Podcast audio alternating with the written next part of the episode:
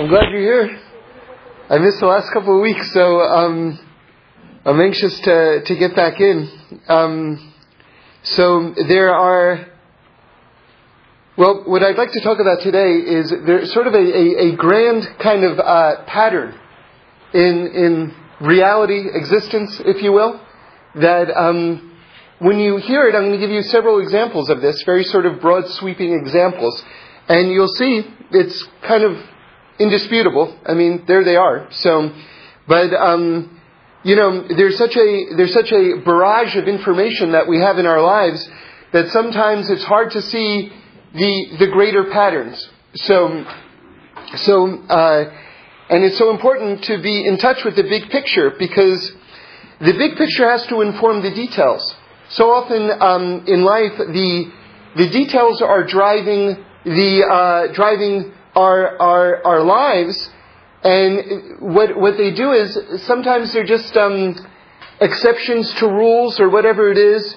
And so we think we're walking through doorways and we're slamming into walls because we're not starting from the big picture and applying it to the smaller details in our life. And that's, that is, that is, that's, that's essential. That's essential. You know, we've said it before, but just as a, before we go into this particular pattern, the, the broad ideas that we have to apply in general to our lives is that there is a God, God is one, God is involved in every aspect of our life, and God is good. That, if you, if you only know that, you know a lot. You know a lot. So, because that will get you through all the doorways in life. And then you need more specific in information if you want to further refine yourself.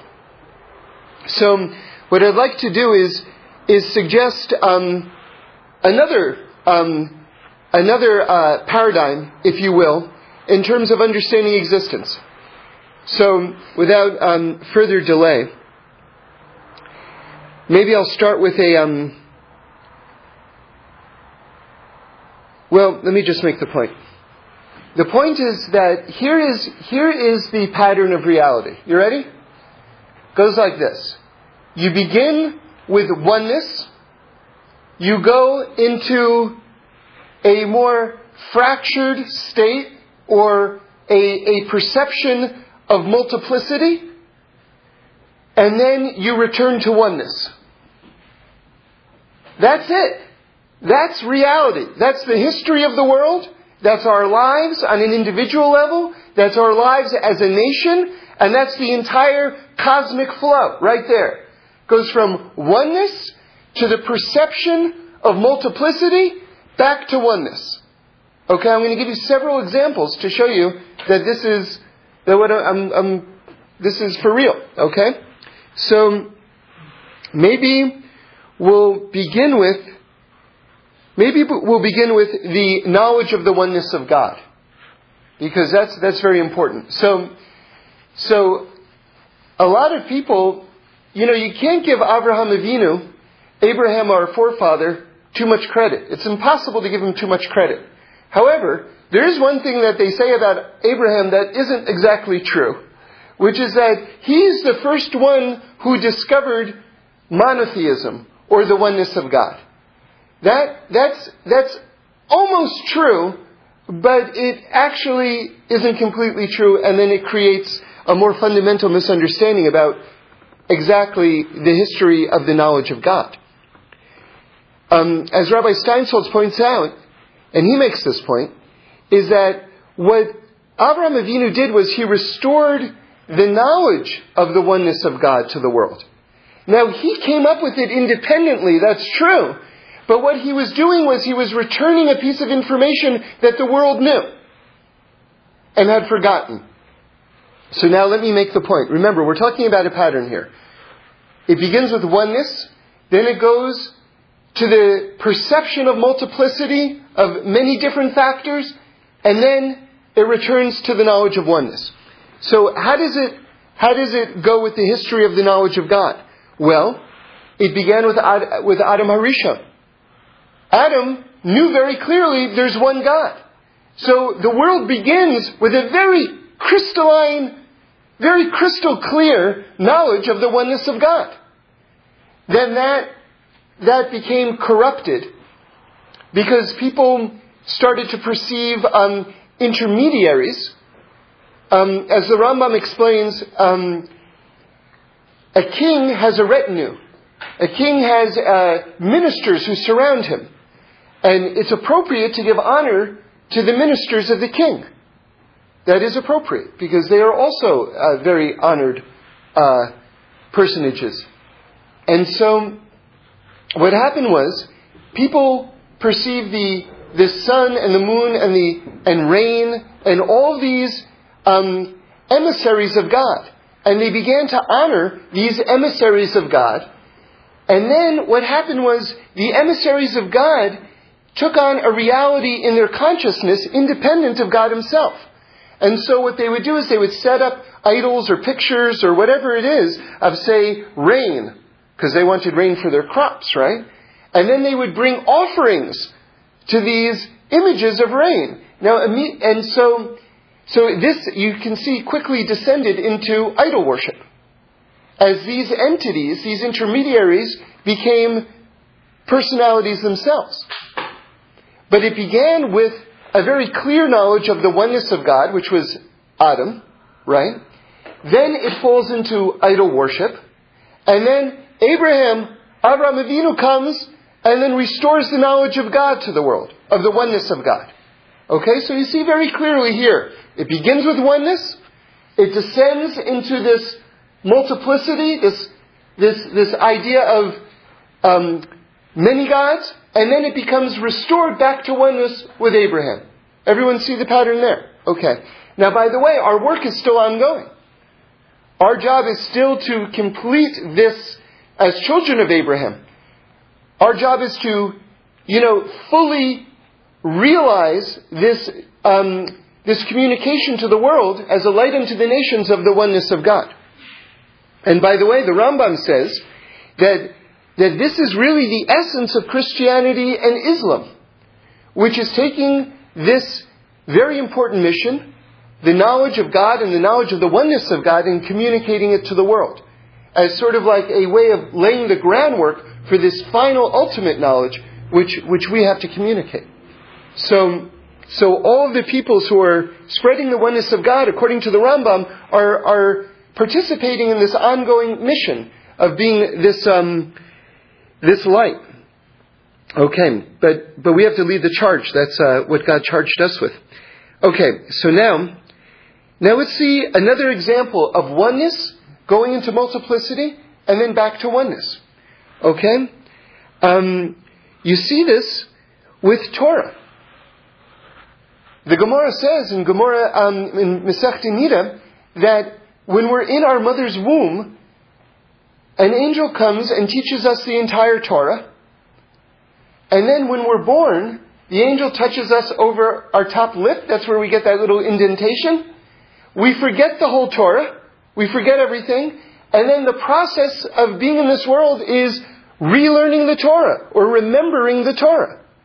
So again, you have another example. It begins with oneness. You know the whole Torah. Then it descends back into oblivion, if you will.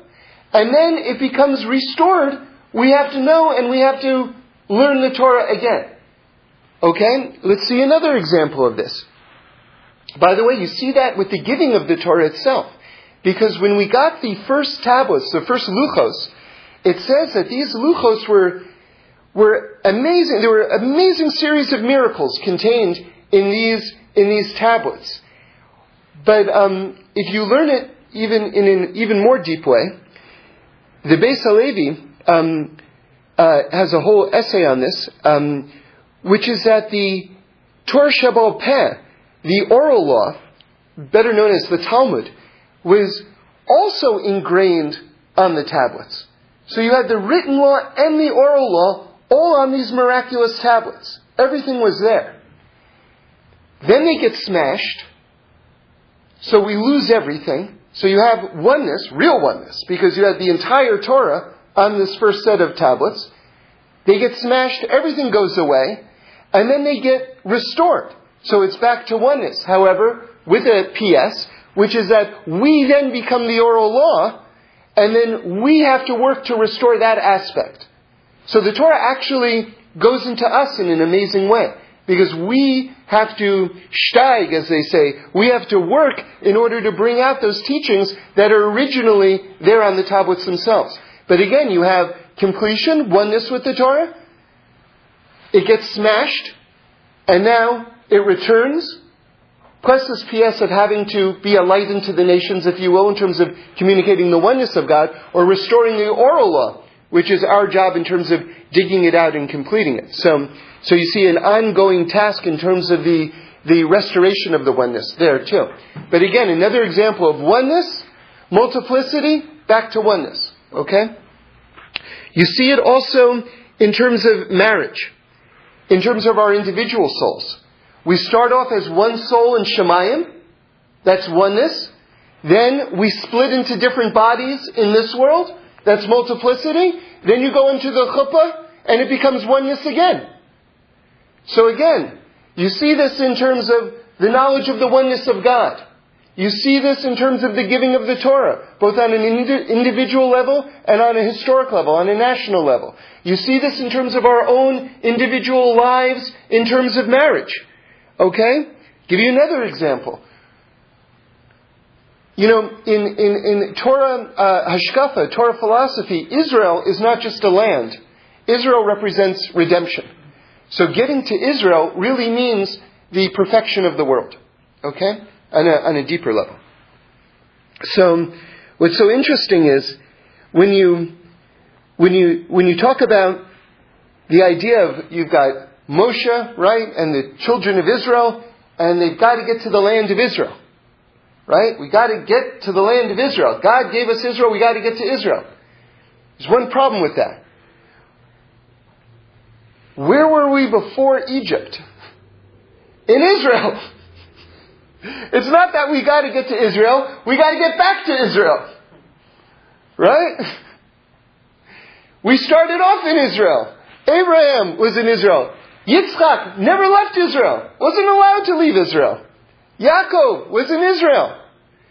So we start off in Israel, then we go down into slavery. What is slavery? Slavery is the perception of multiplicity, right? An enslaved mentality is one who doesn't see the oneness of God, the hand of God. And then we got to get back to Israel. And we get back to Israel. Alright, but we, again, we still haven't gotten back in the complete sense. So always it's oneness falling into perception of either desolation or multiplicity, and then getting back to the oneness, but that oneness is, in some instances, not complete until Mashiach comes. Okay? As we've seen in a couple of examples. So, so, for instance, you know, one of the things that is really kind of mind blowing if you think about it, in the Haggadah, I'm told that they read in Israel, at the end of the Haggadah, they say, next year in Yerushalayim. So we're already in Israel. So what are they talking about next year in Yerushalayim? They're talking about Mashiach. Talking about Mashiach. That until the Beis Hamikdash comes back and Mashiach comes, even our dwelling in Israel isn't the complete dwelling in Israel. So, so on some level we're back in Israel, but not yet completely. So that, that final oneness is still a work in progress till Mashiach comes. Alright, let's talk about the perfection of the world. We start off in the Garden of Eden. That's oneness. Right? That's total oneness. Then we get kicked out. So now we're not in the Garden of Eden anymore. So we descend into this notion of multiplicity again, like who's running the world? What's going on? And when Mashiach comes, that will be the final restoration of oneness again. Back to oneness. Okay. So hopefully, I started by, um, by suggesting that there's a very big pattern to the world, which is you start off with oneness, then you dip down to this period where it seems like you don't know what's going on, and then you have the restoration of oneness. So that's the destiny of us in our own lives. That's the destiny of us as a nation, as a people, And that's the destiny of the entire world itself. So, so what do we do with this information? Now that we see the pattern, what do we do with this information? So I want to share with you a teaching from Rabbi um, Moshe Shapiro, Shlita, who says something very interesting about Shabbos. You see, we have this, we have this notion about Shabbos, which is that it's a little bit of Gan Eden. And it is, if you think about it. It really is like entering into the Garden of Eden. Because the Garden of Eden, like everything was prepared for us. We didn't really have to, we didn't really have to labor by the sweat of our brow to get bread and all, things like this. And when you enter into Shabbos, you know, really, you know, it's so beautiful if you can set your Shabbos table early in the day. It's such a, um, I can tell you, you know, I'm, I'm privileged to, I don't do it, so I can't take credit for it. But I'm privileged to live in a home where, where the table is set early in the day. And so you, you get to see it, you know? You get to see the oneness which is awaiting you. You get to see it. Even during the week, there's the Shabbos table. It's all set up. It's beautiful. So, um, and then when Shabbos comes, it's like Shabbos is a set table in that all the food's been bought, all the meals have been prepared. And so you don't have to labor. It's all there. The day itself is a set table, which is like the Garden of Eden. That's, that's one, one instance of how it's like the Garden of Eden. So, so everybody knows that when Shabbos comes, you stop your work. Every, everything really stops. And that's, that's one of the, you know, you know, I heard Reb Shlomo say, why, one of the reasons, why is it so important, uh, just on a level of holiness, of Kedusha, that we all keep Shabbos? Because, you know, you have many mitzvahs that Hashem has given us, and everyone is a diamond, but it's not every mitzvah that Hashem himself calls a gift. Shabbos, Hashem himself tells us, I've given you a gift. So, you know, can you imagine if someone gives you a gift and then you go, oh, no, thank you. What? no, I'm giving you this awesome gift. I got you this gift. It's so good, really. You're going to love this. Oh, thanks, but no thanks. What? You're not even going to open it? Yeah. I'm really not in a period in my life where I can open that present. what? Really? Um, so, so anyway, and you know, we all have to try, you know, it's, it's a process. Shabbos is a big thing, so you take on a little bit at a time, you know, whatever you can do, and, and hopefully you go forward with it. Um, but, but the point is, is that when, like, I know in my life, I, I was once on a set, uh, it was on a show actually called The Tick, which, um, which, uh, was seen and absolutely beloved by, by nine people. it was the live action version. It, it, you know, something shouldn't become instantly a cult classic, but that was that one. That one did. But anyway, any of you superhero fans, you know, if you get the DVD, you'll enjoy it. It's quite a quite an amazing series. Anyway, I remember I was on the set one time when we were filming, and um, you know, Shabbos was coming, and I had to leave, you know. And it wasn't a crisis at this point, you know, I had permission and everything like that. Just it was just time to go, you know. And I remember I went up to the, the we had a, a guest actress that week, and so I just, you know, she had done a very good job. I just wanted to say uh, thank you and so long to her. And they were right in the middle of a big scene, and it was, you know, we were right in the middle of taping this thing. It was a big deal, you know. And I just went up to her and I said, listen, uh, you know, she, she knew I was the executive producer, uh, one of them anyway. And I went up and I said, hey, listen, um, thanks a lot. You know, you were great. I'll see you later. And she was like, what? You're, what? we're in the middle of a shoot. Where are you going? It's like, I got to go. I just waved and left. And, you know, she, she couldn't comprehend that, that there's such a thing as stopping. That you just stop, you know? And so Shabbos is like this stop. And I, I, I know in my own life, every once in a while, I, I like to refer to it as Fortress Shabbos, which is sort of like, you can't get me. You know, I'm in my own. You, no, I'm not picking up the phone. You know what? It's not even going to ring. You know, it's funny. Someone told me that I went to a talk uh, not too long ago, and someone uh, someone told me that um, he he he keeps Shabbos, and uh, and and it was a whole long series of tiny little things that he did over a period of time that ultimately led to him keeping Shabbos fully. And the very, very first thing that he did, he's a very busy, thank God, very busy, successful, successful person. The very first thing that he did in terms of beginning to keep Shabbos was turning off his phone uh, before Shabbos started. And and uh, and I've heard another, I heard a big rabbi say actually that the thing that the, the, the Shabbos preparation that he actually enjoys the most is the act of turning off his phone before Shabbos starts. And you know, it's funny because thank God I've been keeping it for a while now, but um, I never turned off my phone. I just wouldn't answer it. And I would never even hear it ring. I would just put it away, and it was never an issue of it ringing, ever. So I never really thought, like, you know, what's the big deal turning it off? You know, like, what do I need that for? But recently I started turning it off, and I can tell you, if you don't do it, it's a lot of fun. It really is. It's sort of like you just go, ah, all right. You know, there's something, there's something very empowering about it. It's, it's hard to explain if you, if you, if you haven't experienced it, but try it out. Um, you know, I, I tell you something, and this isn't, God forbid, to make fun or to, to belittle or to diminish, but just to, just to make a point of contrast, because I do think that's important.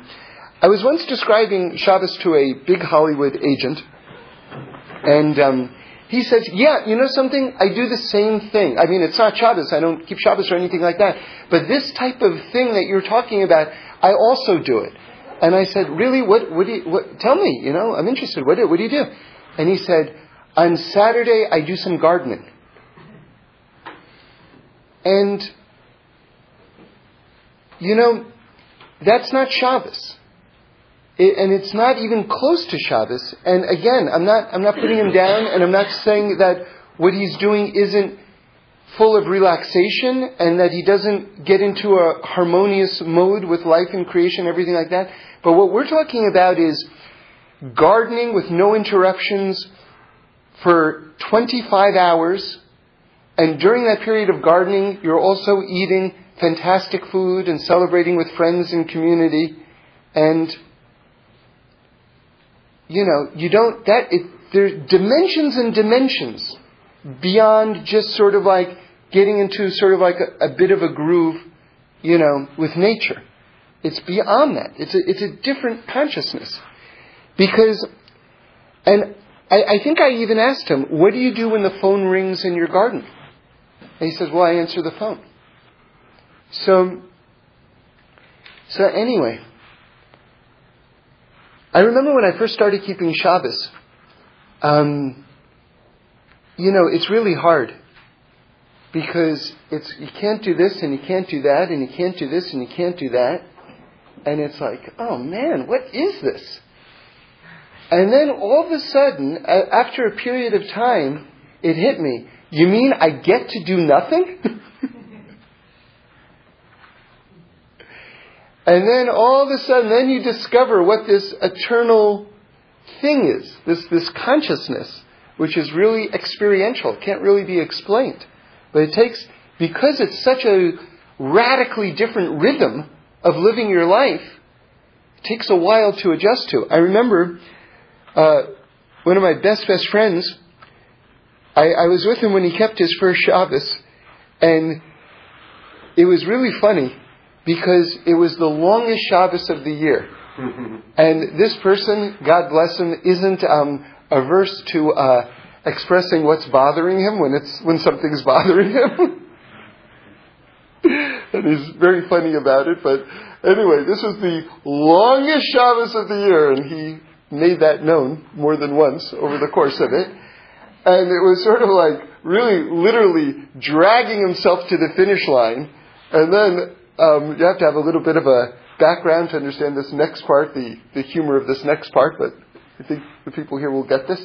So he finally makes it across. This is like, you know, deep into August, right? Makes it across. It's like, ah, ah, and then somebody yells out, Kiddush Levana! and that is, so Kiddush Levana is what we do once a month. It's a separate new service after Shabbos is over. and that was just like, you know, it was sort of like taking this person who was barely breathing and putting him in the meat grinder. You know, I mean, it was just, it was hilarious in retrospect, but at the moment he, he was quite uh, heroic to have gotten through that. Um, but um, we haven't gotten to the idea yet here. The, the deeper idea is like this that it's not just that it's not just that you're that you're stopping work. And it's not just that there's a little taste of Gan Eden, of the Garden of Eden. Basically, you're tapping into Mashiach, the Zman Hatikun, the time of completion, once a week.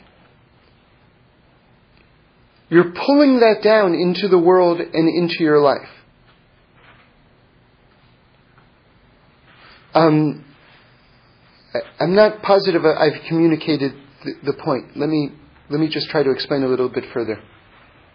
It's not just that you're sort of saying, I'm stopping work right now in order to try to create a little bit of the Garden of Eden in my life. Or, one day the world will be rectified, and so I want to live life a little bit as though it's in that period right now. It's not either of those things. On a deeper level, you're actually pulling that aspect of redemption and perfection which the world is destined toward, and you're pulling it into the world at that moment. That very thing, you're pulling into the world at that moment, and you're experiencing a taste of that coming perfection but not like the perfection, the perfection itself.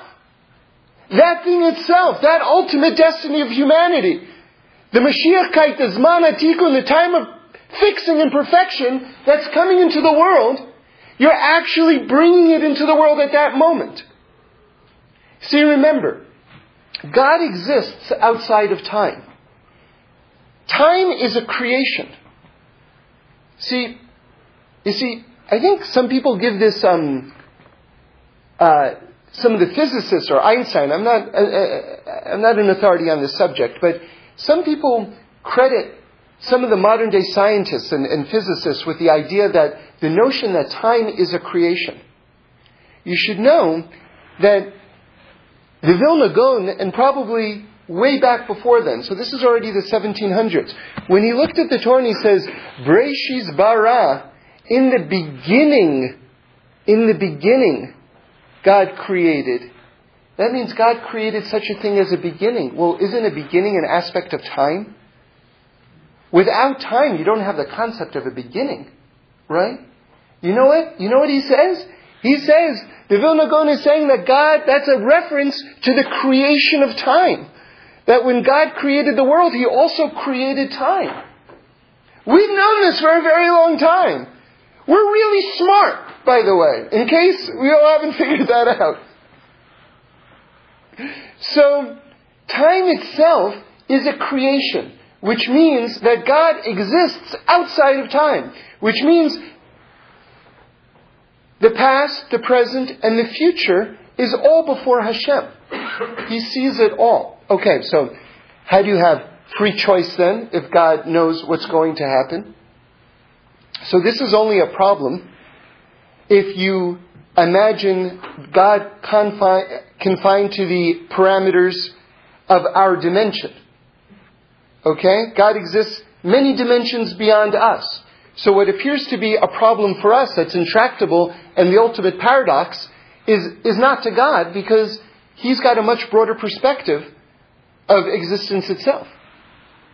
So so that's a mistake that people make when they try to understand free choice versus predetermination. That's only like, um, you know, it's sort of like, well, you have to use the red chalk or the white chalk but you can't use either pieces of chalk. Well, then how do I get out of that? Well, but what if there's a chalk store next to you that you don't see? I don't know. Anyway, I don't think that works. But uh, you get the idea that God is working with certain tools that we don't have, is the point. so, um, so what's the point? The point is, is that on some level, Mashiach is already here. But because we're contained within time, we don't have access to that. Okay? But on Shabbos, we gain access to it. We're able to bring that energy into the world, that energy which actually exists. But because of the confines of time, we don't have access to it yet. But there are certain times when we can access this Mashiachtic energy into our lives right now. Okay? So, so now with this in mind, you have this um, you have this concept um, sort of more formally expressed. Um, they, they talk about the, the, the, the, reflective light. I believe it's called the Or Choser. Um, I have to check that. But I know Rabbi Wolfson in particular talks about the idea that uh, Tu the 15th of the month of Av, is a very, very great day in the Jewish calendar. And the Gemara talks about it at length and says all the amazing things that have happened on the 15th of Av. Perhaps the main thing that happened was that the decree of the 40 years of wandering in the desert ended. So that, that's pretty big. But but it compares, the Gemara compares it, says it's one of the happiest days of the year. And, um, and that it really can only be compared to Yom Kippur. So, so anyway, Rabbi Wolfson says that, well, wait a second, you know something? It's true a lot of great things happened historically on Tu B'Av, but it doesn't seem to be enough for it to have that level of importance to the sages. So he says, you know what it is? He says that that day is reflecting, it's bringing down the light of the future redemption, the Or Choser.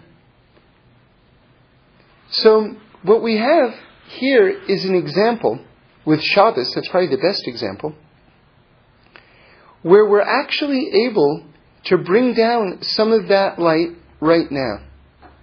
Now, why am I bringing this up? Because it sounds like I, I switched topics. If you remember, we started the whole talk with a, a big pattern that exists in Torah and our understanding of the world, which is that the world begins with oneness, and then it descends into multiplicity, and then it returns back to oneness. And we gave several examples of this. We said how the Torah, how we learn the whole Torah in the womb, and then we forget it, and then our act, our job in life is to remember it. How, in terms of Israel, we started off in Israel, right, with Abraham, and then we go down into Egypt, and then we have to get back to Israel. We talked about it in terms of marriage, how you start off as one soul, and then you split into two souls, and then under the chuppah you come back to one soul. We talked about it in terms of the knowledge of the oneness of God, how it started with Adam Harishon, and then it descended into idol worship, and then it comes back with Abraham Avinu. We talked about it in terms of perfection itself.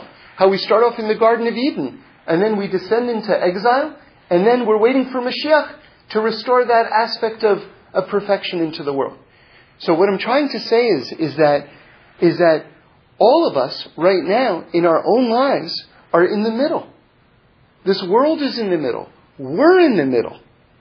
But we have this awesome tool where we're able to usher in a taste of Mashiach into our lives right now. Mashiach, the Zman Tikkun, the time of fixing, represents the ultimate restoration of oneness, where it says that the knowledge of God will fill the world like the waters fill the ocean. Now, think about that. Like the waters fill the ocean. What is the ocean? It's water. So in other words, we're talking about the complete the complete swimming in the knowledge of the oneness of God. I mean, that's an expression of total completion. The, like the waters fill the ocean. That means absolute total, total knowledge, total awareness. Now, so, so this is our job right now. You know, one of my favorite, favorite, favorite Torahs from Reb Shlomo is he says, you know, everybody loves you when you're a grape, and everybody loves you when you're wine. People love finished products. They love you when you're a grape, and they love you when, you, when you're wine. He says, but do you know what a grape has to go through before it becomes wine? How much it has to be stepped on and crushed? Right? He says, who loves you then? He says, the people who love you then when you're in between, those are your real friends. Right? So, I want to add to that Torah. It's contained within the Torah itself, but I just want to add to it. Which is that the world is also in between right now. Right? The world hasn't become finished wine yet. It's still pretty messy. The world's pretty messy right now. A lot of perception of loose ends. So who loves God now while the world is in between? Right? So if you love God now while the world is in between, then you're a real friend of God's. So in terms of our own lives, we have to understand that if you feel like you're in between, if you feel like everything is pretty much messed up, or there's a lot of multiplicity or a lot of fractiousness in your life, that is the general order and pattern of existence. From oneness to a fractured state, back to oneness. Okay? So, our job is to draw down that light. The future light, the Or Choser, that future light of oneness, and we bring it down. Now, Shabbos is the ultimate tool for that. That is the ultimate tool for that. You know, because that really restores order into the world in the most phenomenal way. In the most phenomenal way. But there are many, many ways of doing it. There are many, many ways of doing it. All of the mitzvahs, remember, we have this amazing rule, which is that every mitzvah contains a little taste of every other mitzvah. Okay, now that doesn't mean that, um, you know, by putting on tefillin, I've kept the mitzvah of keeping Shabbos, but a little bit it does. I mean, not technically. I haven't. I haven't kept Shabbos. If I'm not keeping Shabbos and I'm just putting on tefillin. However, every mitzvah contains a little taste of every other mitzvah in the entire Torah. So what I'm trying to say is, is that every mitzvah has a revelation of the oneness of God that's communicated into it, and has a restoration of oneness in this world. So the mitzvahs are really this awesome tool. Now, I've been very careful with my words today, and so I just want to now make a point that I've sort of been making all along, but just in a very obscure way, which is I've said that it goes from oneness to the perception of multiplicity. Now, in other words, it never stops being oneness, is the point. It's just our perception.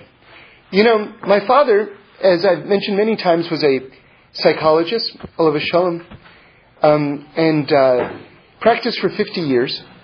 And one of the things he would, he would say to us, he would raise us with these certain catchphrases, which was his rules of psychotherapy, basically.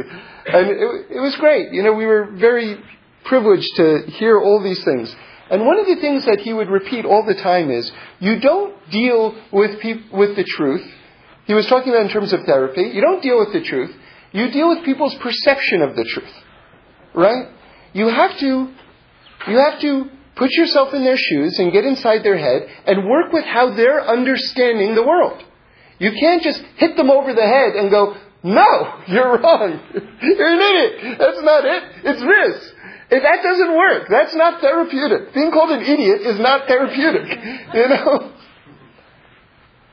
So you have to get inside someone's head and then work with their with their wiring, basically. You know, because we cross wires all the time. It's almost impossible not to cross wires in getting through life. I want to give you an example, and I was actually trying to make what I'm about to tell you the main topic of this talk, which is very appropriate for me since it's coming about 40 minutes into the talk. I sort of have a problem with these talks, by the way. You kind of have to listen to the whole thing, you know? But, or, actually, the problem is you don't have to listen to them at all. That's, that's the real problem. But anyway. Oftentimes the good stuff is at the end. But uh, that, that, that aside, I, I don't know if this will fall into that category. But it is something that hit me that I thought might be helpful to people. Which is the following. You know, I'll give you an example from my own, from my own life. But um, this happens to us all of the time, and all of us can give examples of this. I'm going to give an example. There was a project that I was doing a few years ago that I needed money for. It was, you know, it was something, it was Jewish Impact Films, actually. Um, uh, and it's an expensive project to, to run, even though I think it's very worthwhile and wonderful. So anyway, I found out that there's this, uh, well, I don't want to give too much information. All right, so, so because this, because anyway, I'll try to say it in a more hidden way.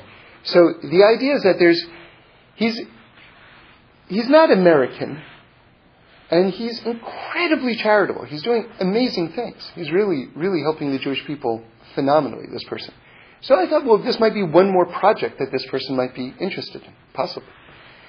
Then I find out that I have an article that I've written that just through some odd set of circumstances, um, from Hashem obviously, the someone offered to translate this article that I've written into this pretty obscure language, which happens to be his language. So I'm thinking, and this is all coming together at the same time. I'm thinking, oh my goodness. And it was like one of the favorite things that I've ever written. I'm thinking, wow, everything is coming together. Right? He's going to be able to read this article in his own language, which he's going to love. And this is the type of project that he'd be interested in supporting anyway. It's all coming together. Okay, he didn't, he wasn't interested. That's the end of that story. Okay, now, I want you all to take a moment to, to to come up with your own version of this story that I, that I just told.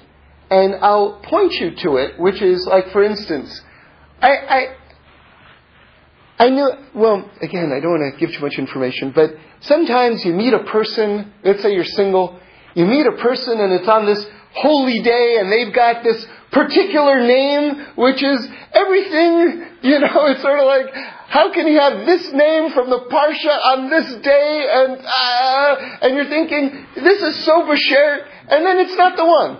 Then it turns out not to be the one. Alright, or, you know something, there's this job opportunity, and I can't believe it because I met this guy, and this guy knows that guy, who knows that guy. Everything's coming together. It has to be. And then it doesn't happen. Right? So, what I'm talking about is crossing wires. I'm talking about crossing wires.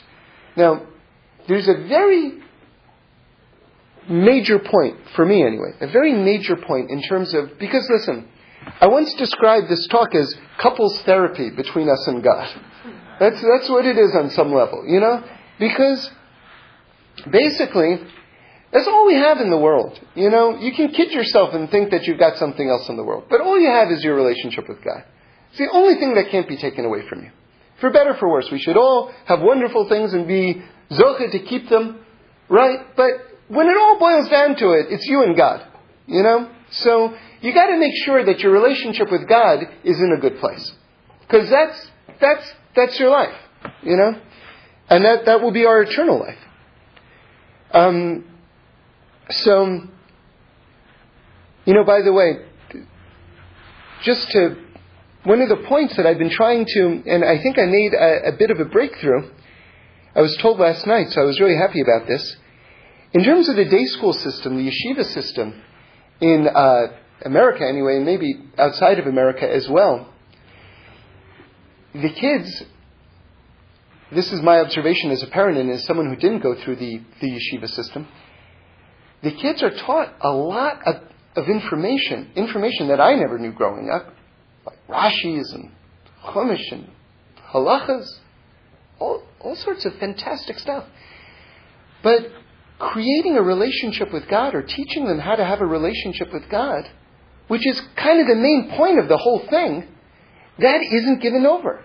And I said to the head of one of the big schools here, I said, can you imagine teaching kids about baseball all day and then you're never playing baseball? Right? So, as we get into life, what's the most important thing is, is what we call dveikuskite. Dveikuskite means cleaving to God. That means having a relationship with God. That's what, that's, that's the bottom line of everything. Of course, we also have mitzvahs and halachas and all the rest.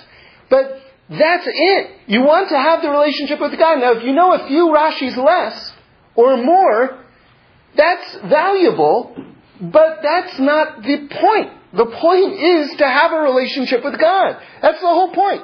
That's the whole point.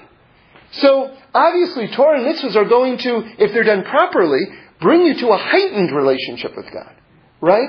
And I'm not saying that you can have a relationship with God and not do the other stuff. I'm not saying that either. You need both. But I'm saying that the essence that everyone has to drive toward is that beautiful, intimate, ongoing relationship. Okay. So now, so anything that threatens to undermine that relationship, we have to really be aware of. So that's the point that I'm getting to, and now let me return back to it. So I've just made a prophetic observation, which is that this billionaire is going to read my article and support my project. Did God say that or did I say that? Who said that exactly? I said that. He didn't, God didn't say that. I said that. I determined that.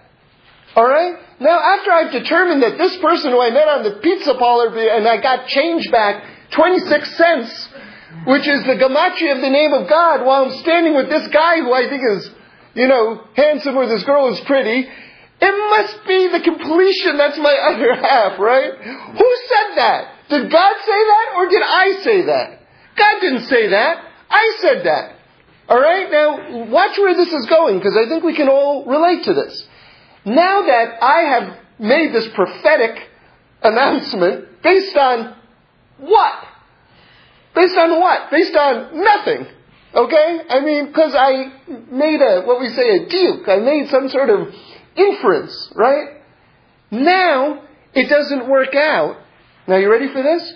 Now it doesn't work out because God never said it to begin with. I said it. Now it doesn't work out. And who do I blame? I say, God, how, how could you have done that to me? I put my faith in you, and this is what you did to me?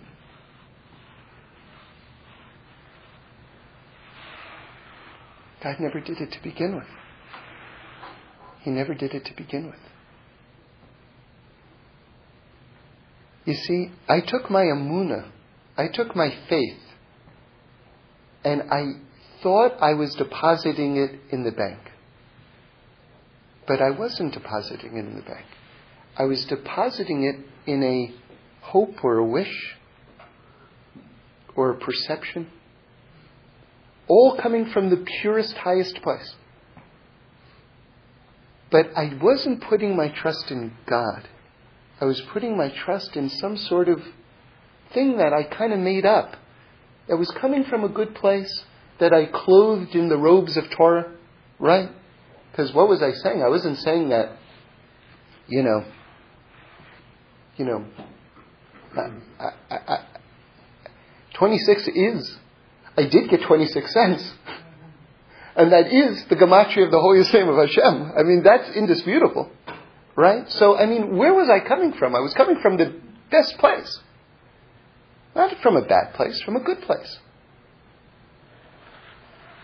So now, You see, so what's the answer? The answer is that we have to deposit our trust in God. Meaning that I have faith in God. Whatever's coming is, is going to be good. All right, today it's hard. Tomorrow it's hard again. The next day it's hard again. But God is good. There's a reason for all this. You know, I, I once heard the, the distinction between pain and suffering. What's pain? What's suffering? Suffering is you're going through a hard time, but you think that there's no reason for it. That's suffering.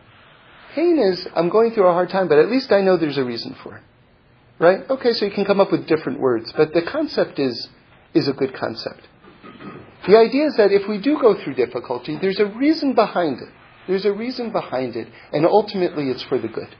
Or you can say it's for the good right now, you know?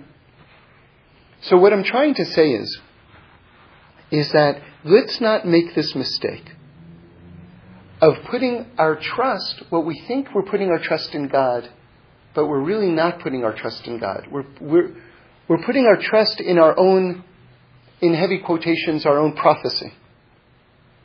Right? And then we get disappointed and we blame God for betraying our trust.